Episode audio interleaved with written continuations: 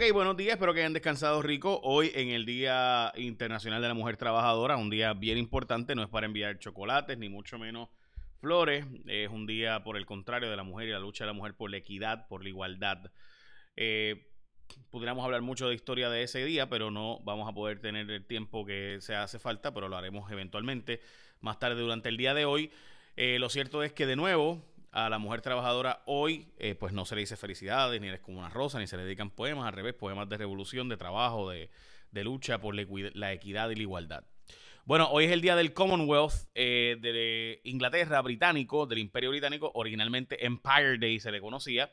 Así que era un día donde la reina, o es el día donde la reina se dirige al, al Commonwealth de los países. Recuerden que básicamente hubo un momento de la historia en que casi la mitad del mundo era británico. Así que el Imperio Británico de Inglaterra, que conquistó básicamente el mundo entero en un momento dado, desde Australia hasta Estados Unidos, Canadá, etcétera, eh, pues gran parte de África y de Medio Oriente, Pakistán, India, que antes eran una sola nación. Bueno, pues hoy es el día donde la reina habla y también el día donde todo el mundo está hablando de la entrevista de Meghan y de Harry. De eso les hablaré ya mismo también. Bueno, vamos a hablar de nuestra situación y es que Reed Scott ya ve división sobre el tema del estatus. Reed Scott era gobernador de la Florida y además ahora es senador federal por ese estado y es un aliado de los estadistas, pero ha dicho que no hay break para la estadidad, hay mucha división, así que no hay break para el tema de la estadidad. Hablando del tema de la estadidad, los cabilderos de la estadidad que se supone que consideran los endosos no los encontraron, no solo no los encontraron, sino que están pidiendo un break adicional porque el reglamento dice una cosa pero la ley dice otra. El reglamento plantea que tenían, tienen hasta hoy para entregar la totalidad de los endosos. Algunos están pidiendo tiempo adicional. Por ejemplo, les voy a demostrar para que, para que observen cuán dramática es la situación.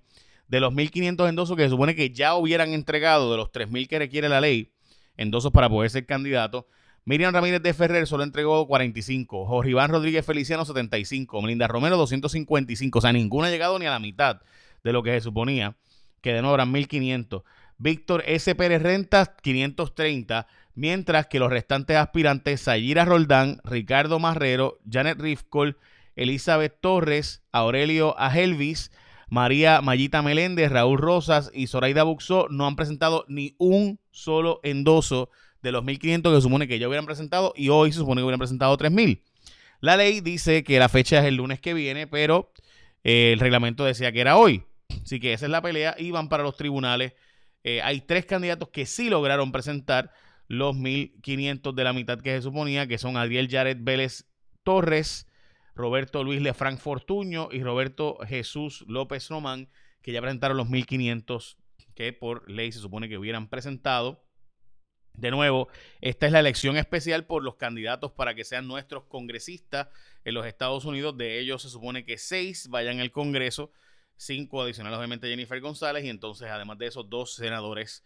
Eso es para supuestamente la delegación como si Puerto Rico fuera un estado de los Estados Unidos. Un duro golpe a la pandemia, de, fue, ha sido la pandemia de la mujer boricua por razones más que eh, tradicionales.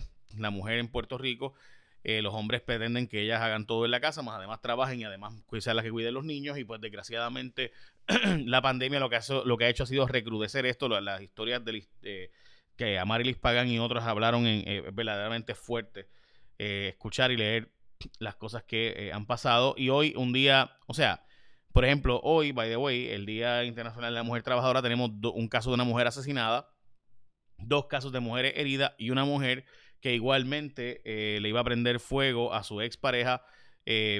le roció con gasolina y tenía un encendedor en la mano y ahí pues la cogieron y pues evitaron la desgracia que iba sin duda a ocurrir. Acelerada del alza de fuegos forestales es, una, es la portada de Metro. También eh, nosotras hemos tenido que rescatar nuestra historia. Es lo que, y una columna muy buena, by the way, de la diva ponceña, nuestra Esmita Nazario, muy buena.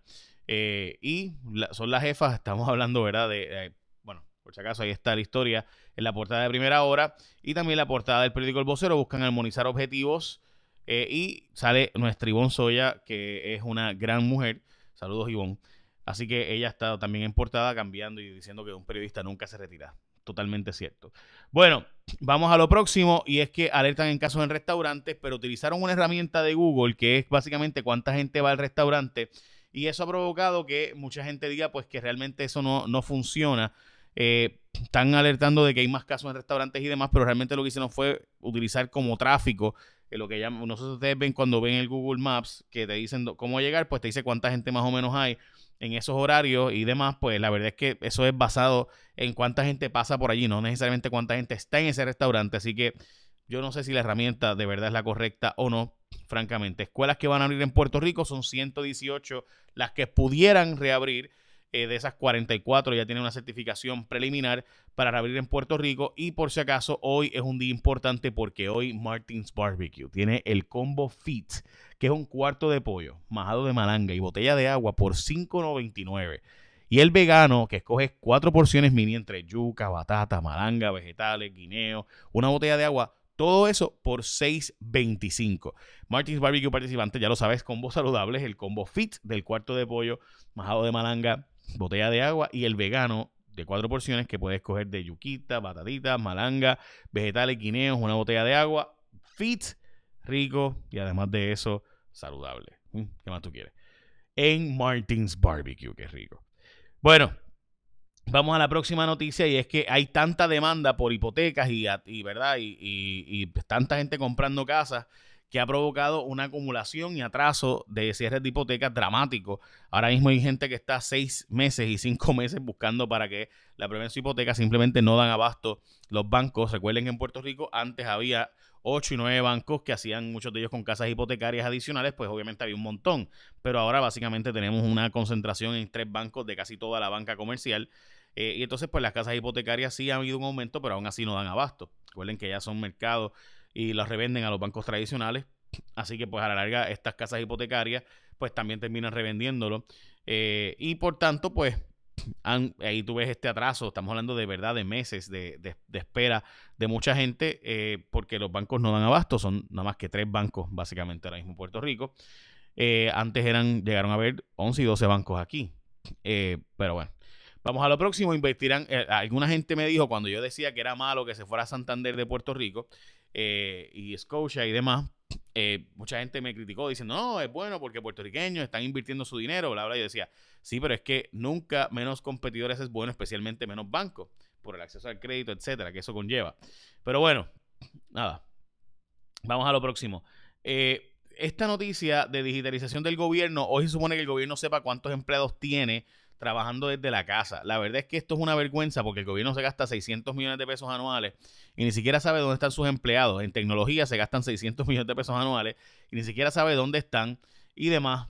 De hecho, eh, ahora mismo hay eh, diálogo eh, con empresas para buscar que trabajen presencialmente. Esas dos mantienen un diálogo con dos empresas el gobierno para digitalizar la asistencia del gobierno y básicamente los proyectos. Se está hablando de un posible registro de recursos humanos, finanzas y compras, que todo esté digitalizado, un tipo de sistema digital unificado que permita tener el control de eso. También se está hablando de un control digital agrícola.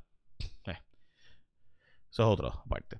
Sin prisa para atender el nombramiento de Larry Selhammer, lo que está pasando aquí, gente, es que eh, Larry Selhammer es el candidato obvio del PNP para la alcaldía de Ponce. El próximo cuatrimestre siempre ha querido correr para la alcaldía de Ponce. De hecho, quería correr ahora. Eh, pero Mayita corrió de nuevo y pues ya ustedes vieron lo que pasó con Mayita. Así que eh, Larry Selhammer eh, pues no ha sido confirmado por la Cámara, por, en mi opinión por razones obvias, es que lo ven como un candidato político fuerte en contra de su, ¿verdad? En contra del PNP. perdón, del Partido Popular, así que lo ven como un sujeto que puede pues arrastrar mucho voto, así que están dragging it. básicamente yo pienso que esto no tiene ningún efecto, pero así son los políticos. Ok, lo próximo es una joven puertorriqueña, gente, que la verdad es que está fuera de liga. Yo no sé si ustedes han seguido la carrera de Verónica Toro. Estamos hablando de una joven puertorriqueña que va a ser la primera mujer en la historia de Puerto Rico que va a representarnos en, en remo. Pero no solo eso, es una médico y ahora está haciendo una subespecialidad de cirujano. Y mire que si algo que nos hace falta son cirujanos. Está estudiando en Stanford. Estamos hablando de una de las universidades más prestigiosas del mundo. Y ella está estudiando allí eh, yo lo único que le pido a, la vida, a Dios, al 4%, a lo que sea, es que traigan a esa joven para acá, para que sea cirujano aquí, porque nuestros cirujanos tienen en promedio de edad sobre 60 años. Y es una cosa simplemente que, pues, va a haber un retiro de. Yo escribí una columna sobre esto el, jueves pasado. Eh, bueno, yo escribí miércoles, se publicó jueves. Y Verónica Toro acaba de no solo ser médico, ahora cirujano, sino también olímpica. ¡Wow! Eso está brutal. Este, así que nada, ella, nuestra felicitación. Eh, I'm a fan, soy fan. Nada más que por eh, tener todas esas calificaciones, una joven de Puerto Rico, sin duda, mucho orgullo. Bueno, viva la discusión del mecanismo para balancear cualquier recorte en las pensiones. Estamos hablando de, eh, está, se está planteando por parte de Juan Zaragoza y otros buscar que como le van a cortar las pensiones, porque dicen que no, pero todo el mundo sabe que sí van recortes de pensiones, porque la Junta la plantea, pues buscar mecanismos de cómo atajar a través de créditos contributivos y algún otro mecanismo el que puedan los pensionados pues no tener un, tajo tan grande. Eh, debido a un ataque en Arabia Saudita, el petróleo llegó a 70 dólares, ahora mismo está en 69.51. El Brent, el petróleo de Inglaterra, el de Estados Unidos está en 66 dólares, así que sigue subiendo el precio del petróleo. DACO metió 22 avisos de infracción o multa eh, como parte de una, ¿verdad? De, de, la gente que se le subió o subió los precios, los márgenes, subió a los más de los márgenes de ganancia que se permitía. El Departamento de Salud ha registrado o reclutará, perdón, 300 empleados a través de Manpower para entrar datos de las personas vacunadas en el sistema de salud. Estados Unidos aprobó un paquete entre, entre el rescate ¿vela? del COVID, aprobó un paquete de 86 billones de dólares para uniones obreras que eh, tienen sus pensiones a punto del colapso en los Estados Unidos. Y como les mencioné, pues Meghan Markle eh, y Harry, el príncipe Harry, simplemente eh, explotaron una bomba ayer hablando de la realeza y cómo pues básicamente los abandonaron, que desde un principio vieron que habían comentarios racistas en contra de Meghan, que no le iban a dar ningún título mobiliario, eh, eh, no, no, es mobiliario, perdón, algún título nobiliario, este, eh, de la realeza como noble al hijo de ellos dos, que tenían miedo de que la familia tenía miedo de que fuera negro, de que no fuera blanco, el niño, en fin, pues ya saben. Bueno, de hecho, después se preguntan por qué ellos no querían presentar el niño en cámara, ni nada por el estilo, ni se que se le sacaran fotos al niño. Así que eh, Archie, que es el bebé de ellos dos, en fin, que ya pensó en suicidarse. Bueno, ha sido verdaderamente brutal. Y recuerden que hoy es el Commonwealth Day, o sea, el día donde el imperio, lo que era antes el Empire Day para los británicos. Finalmente, Martins Barbecue tiene el combo fit, un cuarto de pollo, majado de malanga, botella de agua y el vegano, yuquita, batata, malanga, vegetales, guineo, una botella de agua, escoges cuatro ahí. 5.99 con botella de agua o 6.25. Qué rico Martins Barbecue. Mm. Ahora sí, echa la bendición. Que tengas un día productivo.